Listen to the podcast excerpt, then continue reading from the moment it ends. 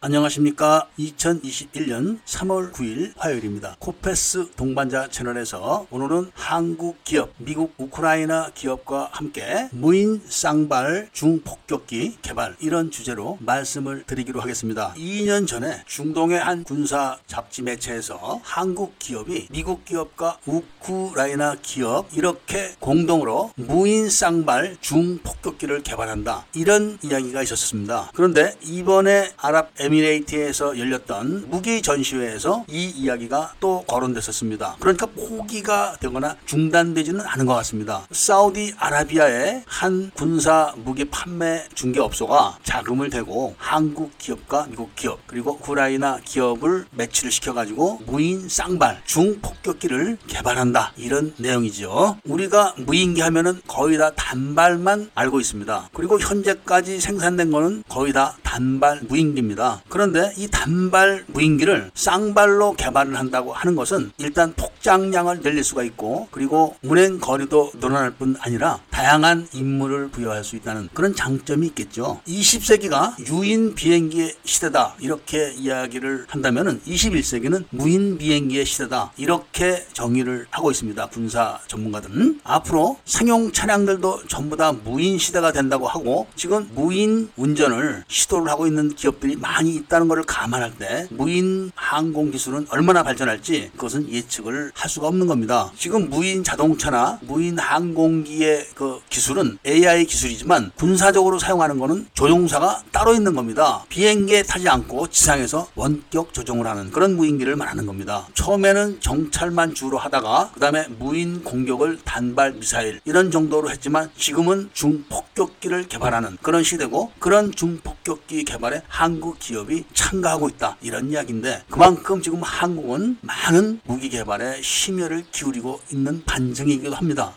특히 무기 개발과 수출은 미국과 러시아, 프랑스나 영국, 독일 정도가 주도를 하고 있었지만 그런 개념을 깨뜨린 것이 바로 한국입니다. 한국이 중화학에 투자를 해가지고 중화학 강국이 되었듯이 그와 마찬가지로 무기 개발에 투자를 해가지고 지금은 선진 열강들과 어깨를 나란히 할 정도로 많은 발자취를 남기고 있는 것이 현실입니다. 그러니까 현재 세계 최대 규모의 무인 중 폭격기를 개발하고 있는데 여기 에 한국의 방산 기업이 참여하고 있다. 이런 이야기인데 어떤 기업이다. 이런 이야기는 밝히지는 않았습니다. 만일 무인 중폭격기가 개발이 되면은 여러 대의 무인기를 날려보내는 것과 달리 한 대의 무인기가 다양한 임무를 수행할 수 있어서 많은 군사적인 점은 있을 겁니다. 예를 들면은 우리나라 해군의 해상 초계기를 운영을 하고 있습니다. 이 해상 초계기는 전부 다 해군 장병들이 탑승을 해서 임무를 수행하는데 만일 무인 해상 초계기를 띄운다면 해상 초계기 부대의 인력을 줄여도 그렇게 큰 문제가 되지 않을까 이런 생각을 합니다. 지금 해군은 인력이 많이 부족하죠. 그리고 무인 쌍발 대형 기체가 초계를 하는 것을 알고 있으면 섣불리 접근을 하지 못합니다. 설사 무인 초계기를 쏴서 떨어뜨렸다고 하더라도 그 즉시 비상이 걸려가지고 대응이 되기 때문에 그런 것이죠. 그렇